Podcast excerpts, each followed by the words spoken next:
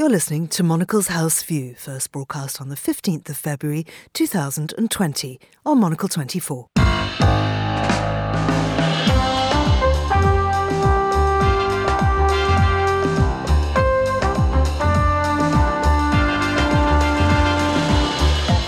It's Saturday, the 15th of February, and this is Monocle's House View. Today, German politics is in a state of indecision after the resignation of Angela Merkel's presumed replacement. How worried is the rest of Europe? Plus, a new fleet of sleeper trains gets set to whisk passengers from Vienna to Brussels. We'll consider whether we might be en route to the future by way of rail. All that and the day's newspapers, too. Monocle's House View starts now.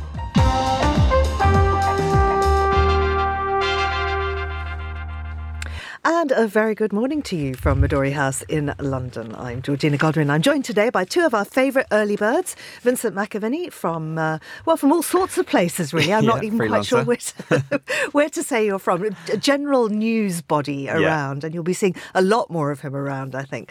Uh, and Elisabeth Braw, who, re- who leads the Modern Deterrence Programme at RUSI. Thank you for both of, to both of you for coming in. Um, so, let's start. Well, first of all, neither of you are wearing masks. I mean, I, I recognise that it's difficult to talk into a microphone with the mask on, but are you tempted, Elisabeth?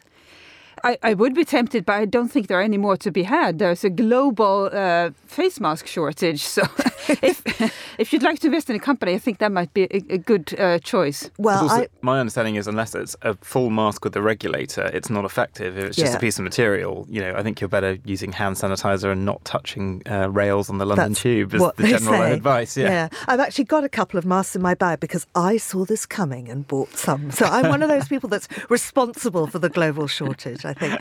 Uh, but quite seriously, are you worried? I think um, there is a risk, as we saw also with the Ebola uh, outbreak a few years ago, that uh, that we overreact, and we have to put this in perspective. Uh, compare it to, for example, how many people die of the common flu every year. But it is frightening simply because we know so little about this virus. Uh, we knew so little about it until a few weeks ago. Now we are learning more, Yeah. and and so. Um, hysteria spreads easily because bad news travels faster than good news, and and so and most of us are not um, uh, are not medical doctors or, or indeed uh, virus experts. So it's it's easy to, to get carried away by uh, by the the prospect of of uh, being infected or the fear of being infected. Uh, but of course, it, it is a real outbreak, and I think what we should be concerned about are the, the people who are already infected in China. And also, uh, this may sound uh, very cruel, but we should be concerned about the, the effect on, on the global economy uh, because uh, it is being disrupted. And while that may seem very cruel to say, actually, if the global economy suffers, we will suffer uh, by extension. Absolutely. And I mean, all sorts of things like supply chains, Vinny, are, are crumbling. Yeah, massively, especially in uh, tech and fashion. Those are the two areas being hit. So, Burberry posted warnings earlier this month. It had to shut down dozens of stores in China, which is one of its main markets. It's a company that's been struggling in recent years. Uh, and so, luxury goods, and this week it's London Fashion Week. They've had to take precautions like deep cleaning the venues. Some uh, people have cancelled their shows. There's talk about, uh, you know, the Olympics. The IOC had to confirm that the Tokyo Olympics would definitely be going ahead, but we are seeing both Formula One and E1, the electric version events being cancelled. So this could have a disruption just to the normal kind of way things work this year, but also these supply chains. And we won't know until a couple of months down the line. But, you know, talk about companies like Apple struggling as well because if they're trying to launch new products, a HomePod 2, new iPhones as always, then if they can't get their plants in China manufacturing, then that could cause problems. And I think just that, you know, you don't want to cause panic, but I think we're seeing the, the the one thing that does alarm me most about this is still in China the suppression of the facts. We're seeing citizen journalists in Wuhan being detained. There's reports of that this morning in the papers. And there are reports that the figures that are coming out are just not correct. And that is the problem because if we can't trust what China is saying about the numbers infected and the numbers dying, then we don't know the rate of spread. You can't accurately forecast this. And inside the country itself, there are varying figures, uh, and you just don't know who to trust. And it's one of these things where you need China to be a lot more transparent. They're trying to do both reputation management on how they're handling the crisis and trying to protect their economy. But those true figures need to be made public. Absolutely. Shall we turn to Germany now and have a look at the resignation of Annegret Kramp-Karrenbauer? Uh, she resigned on Monday. It was a shock to Germany's political system, but it also sent ripples across the European Union. AKK, as she's known, she's been seen as the next steady hand at the wheel as Angela Merkel prepares to depart her post. But now, of course, Berlin's top job is once again taking applications. Um, but Elisabeth, uh, we say it was a shock, but it had kind of been been on the cards for a while. Why did AKK have to go? Well, it's very difficult to, to share a job, which is really what she did. So she was not uh, the leader of, of the government. She was the leader of the uh, the largest party in the government, but uh, she was not in charge of the government. So it was hard for her to to really um, make a, a, profile for herself. And actually, she was quite good then when she became defense minister, in addition to being leader of the, the Christian uh, Democrats or the CDU, um, uh, which is the, the largest part of the Christian Democrats. Um, so she was very good as, as, defense minister. But if you are not head of the government, you can't really set the tone for, for your party.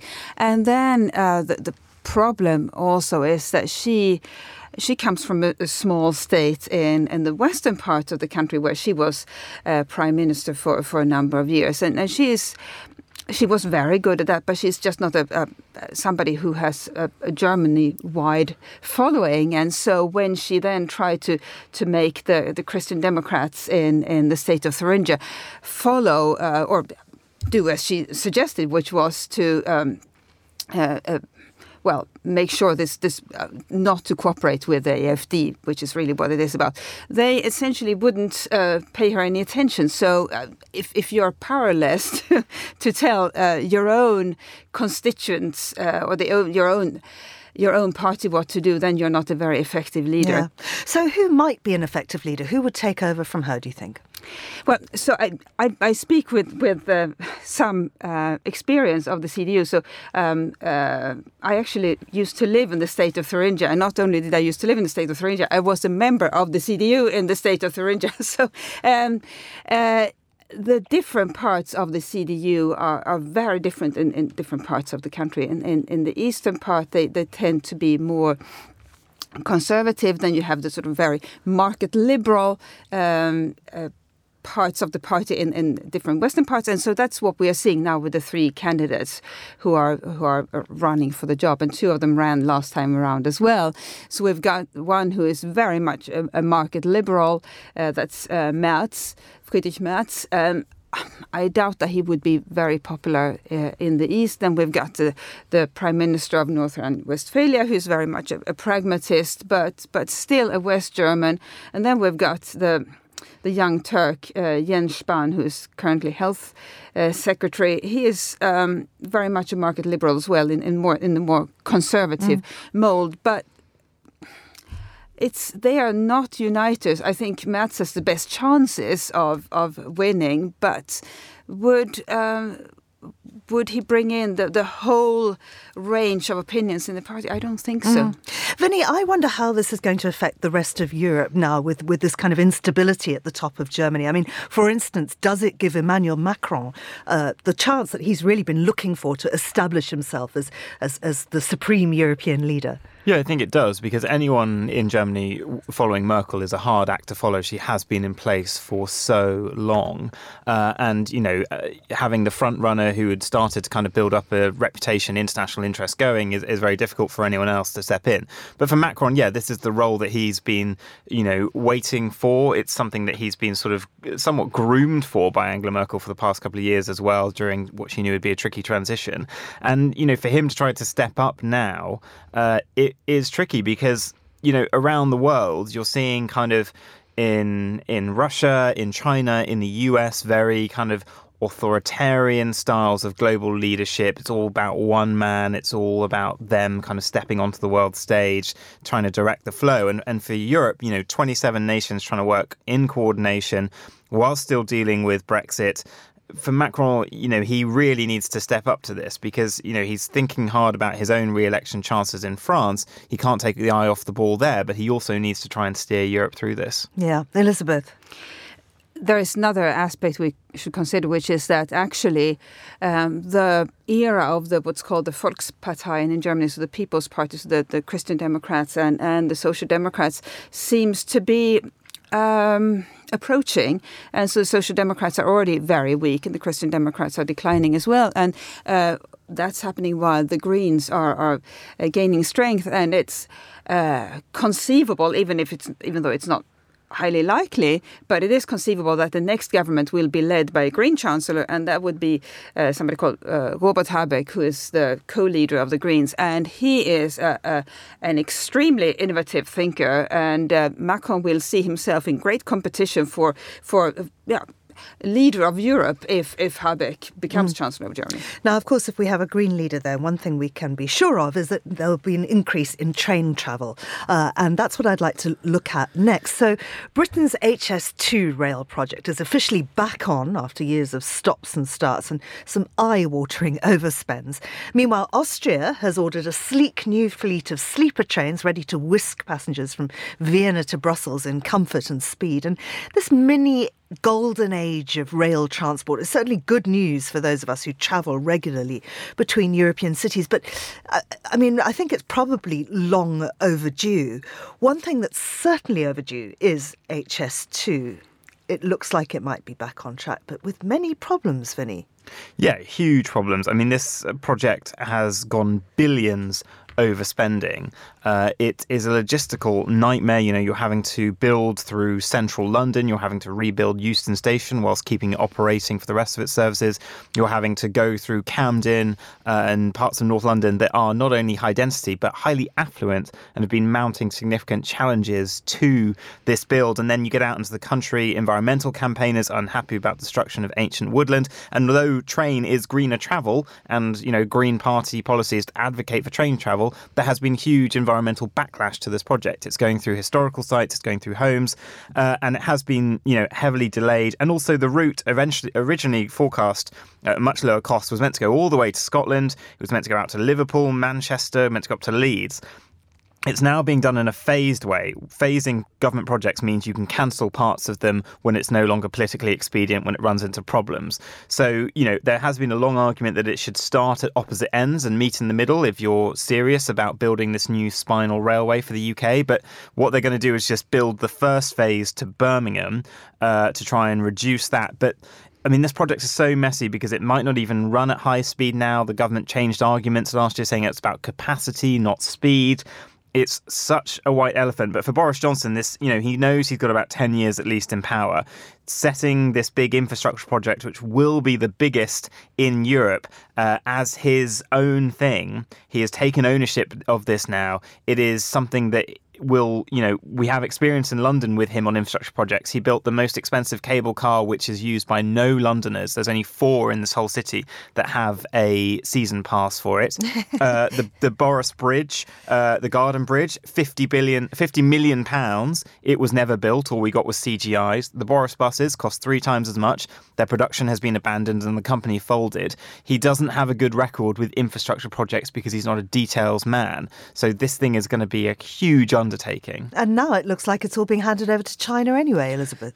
Maybe that's what we should have been talking about all along rather than Huawei. Actually, uh, this this um, intervention by the Chinese actually seems to be have some beneficial uh, it could have beneficial effects for the UK, whereas Huawei is really extremely um, uh, controversial. But so the China railway construction company has has uh, offered to to do this at lower cost and in five years, which is really quite something when you look at the timeline that that the government had in mind. It would shave a number of years off this whole project, and and if it's cheaper too, then actually it sounds like a, a very palatable proposition. But the question is, do we want to invite even more Chinese participation into the infrastructure of of this country? And if I may add, there's a, a, a joke going around in Germany at the moment, which is that the Chinese have been off, asked if they can build the airport in Berlin, which, as you know, has is years overdue, and they said no, it doesn't make sense to just come for an overnight stay. So,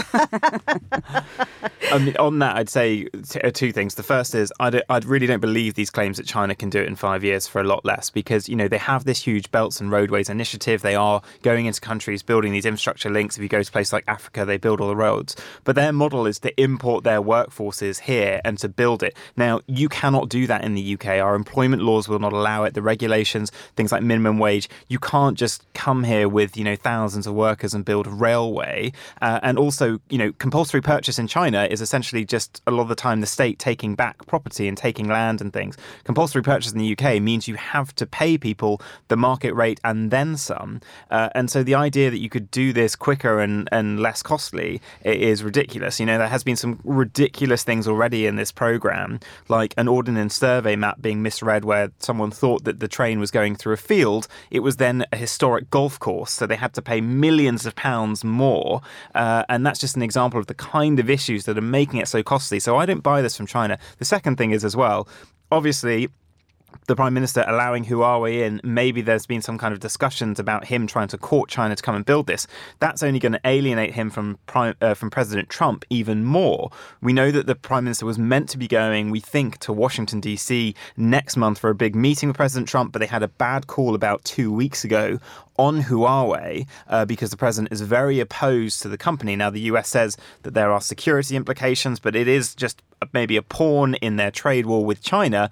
And, you know, for Prime Minister Boris Johnson and President Trump, they need to get a new US trade deal done actually before the EU one. That needs to be done by September because Boris Johnson could, you know, needs to factor in that if there is this, you know, if Donald Trump goes, which if there is suddenly an economic crisis because of coronavirus, you know, taking down China's economy significantly, that will have implications around the world. You know, Trump's Trump card is that the economy is fine. So if that starts to slow down the economy, Johnson needs that deal done because the Democratic president is going to have very different ideas. It's going to be lower priority. And Trump wants that deal to go to the electorate and say, look, I'm the deal maker, just done this one with the UK. So having more Chinese investment in the UK could be another red flag for the US because China wants to invest money here. The US, you know, they want market access to the UK, but there's not as much investment promise. So it is a very tricky situation for mm. the Prime Minister.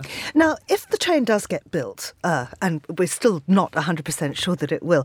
I wonder what sort of thing we're seeing. So uh, last weekend in our in our uh, weekend edition email, uh, our editor in chief Tyler Brûlé was talking about how lovely it is to be on a on, on, a European train with your crisp linen tablecloth, your basket of croissant, and all the rest of it. And he was saying how you know this is uh, uh, a, a, lot of people, the state-run rail op- European rail operators. It's very rare. Dining cars have all but disappeared, and all this kind of thing is gone.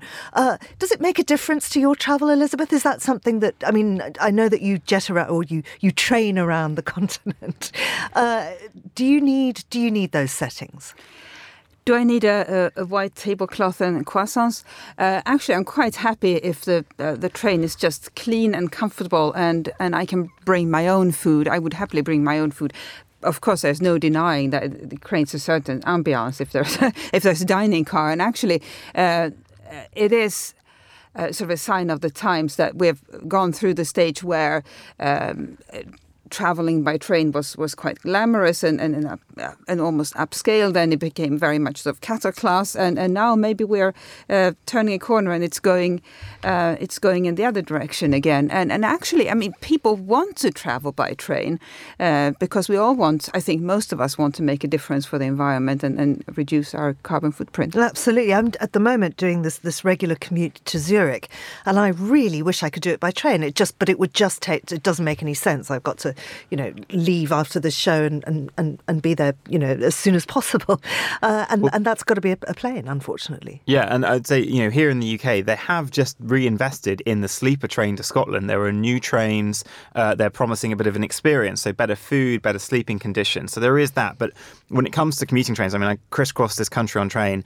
I just want a seat that's very hard to get at the UK. I want it to go on time. And also, I mean, I find this with increasingly with planes as well as trains.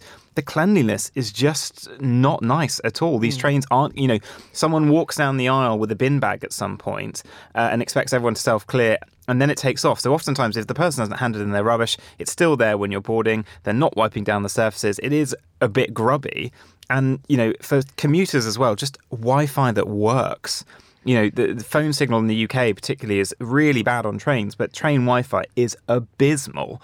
Um, and you know, used to wind me up when Virgin had the franchise in the West Coast in the UK. They've just lost it. You know, you would get these like emails from uh, Richard Branson or texts when you boarded the train or whatever saying like, pitch me your business ideas. I just sent back the same thing every time. Give me Wi-Fi that works on a train so I can get on with my work. That's my business idea. Because, you know, it, when HS2 comes in, it will change the way that commuting, you know, the, the distances drop significantly between Manchester and Birmingham, between Birmingham and London. To Birmingham might become more of a commuter city to other cities. And on those journeys, having just an hour or so where you can, you know, sort the morning emails or do whatever, it would really boost productivity in this country. Yeah, it's something desperately needed, isn't it?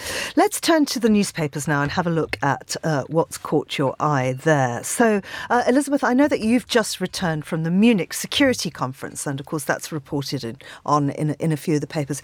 Uh, tell me what struck you about it most. Well, I'm very happy to have returned last night because if, if I were to have returned today, I think uh, uh, I would not be returning since uh, we have a new storm coming in. But, oh, don't say that. I've got to get on a plane in a moment. oh. you, I'm sure you'll be fine. So the Munich Security Conference is for the, the, world of international security what, what Davos is for the world of global business. And so um, I was there. Just less skiing. That's right. and more spies. uh, and I was there yesterday, and and so the. The, the good thing about the Munich Security Conference is that it brings together people from all sides uh, of global uh, geopolitics, including uh, Iran, Russia, and the US, and of course Europe. And and even though the there won't be any breakthroughs this year, and, and Donald Trump won't attend. And in fact, nobody from the UK, no, nobody from the UK government will attend.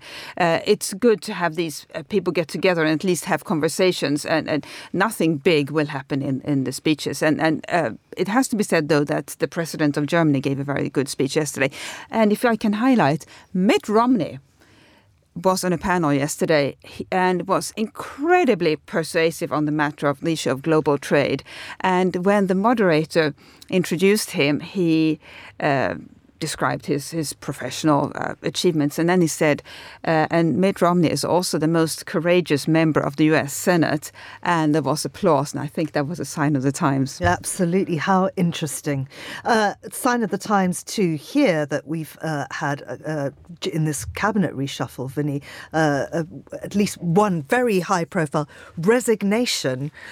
somebody trying, like Romney, to do the right thing. Yeah, I was covering this in the week, and what we were expecting was, you know, a couple after that barnstorming election victory, Dominic Cummings, who is the Prime Minister's chief advisor, who's becoming quite the character in our newspapers here. You know, there was talk about abolishing and emerging some departments, cutting the cabinet down so that, you know, it's now 30 or so people who attend, cutting it down to the teens. Um, and then it was scaled back because there were issues that you'd basically be making all the women redundant. Or, you know, it would be a very white, stale cabinet that was coming in. And Dominic Cummings seemed to lose a whole bunch of battles, including HS2. And so we were expecting a kind of calmer reshuffle, no big department abolishments apart from the Brexit department, which was which was going anyway.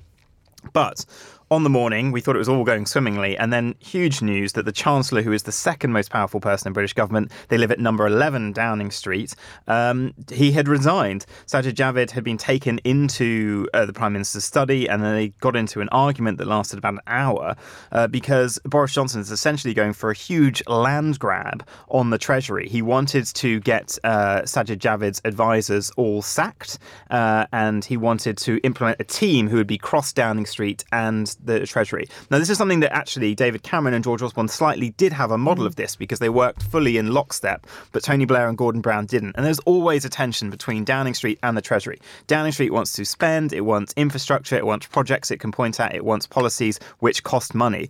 The Treasury needs to balance the books. And so what Sajid Javid did say no self-respecting minister would do this uh, in interviews. They wouldn't allow it, and all SPADs have come out and said, you know, this is quite, you know, it's so unprecedented to try and force the selection of SPADs because Sajid Javid was worried. special worried. advisors. Yeah, special advisors. Sorry, because Sajid Javid has already earned this nickname apparently from uh, Dominic Cummings and co, which was Chino, which is uh, Chancellor in name only, because they'd blocked him uh, appointing his chief of staff that he wanted. They'd also got rid of two of his already existing advisors. One who's bringing an employment claim against Dominic Cummings for the way that she was sacked because she he demanded her phones and then had her marched out by armed police. Now, all Downing Street police are armed, but they still are quite, you know, imposing figures.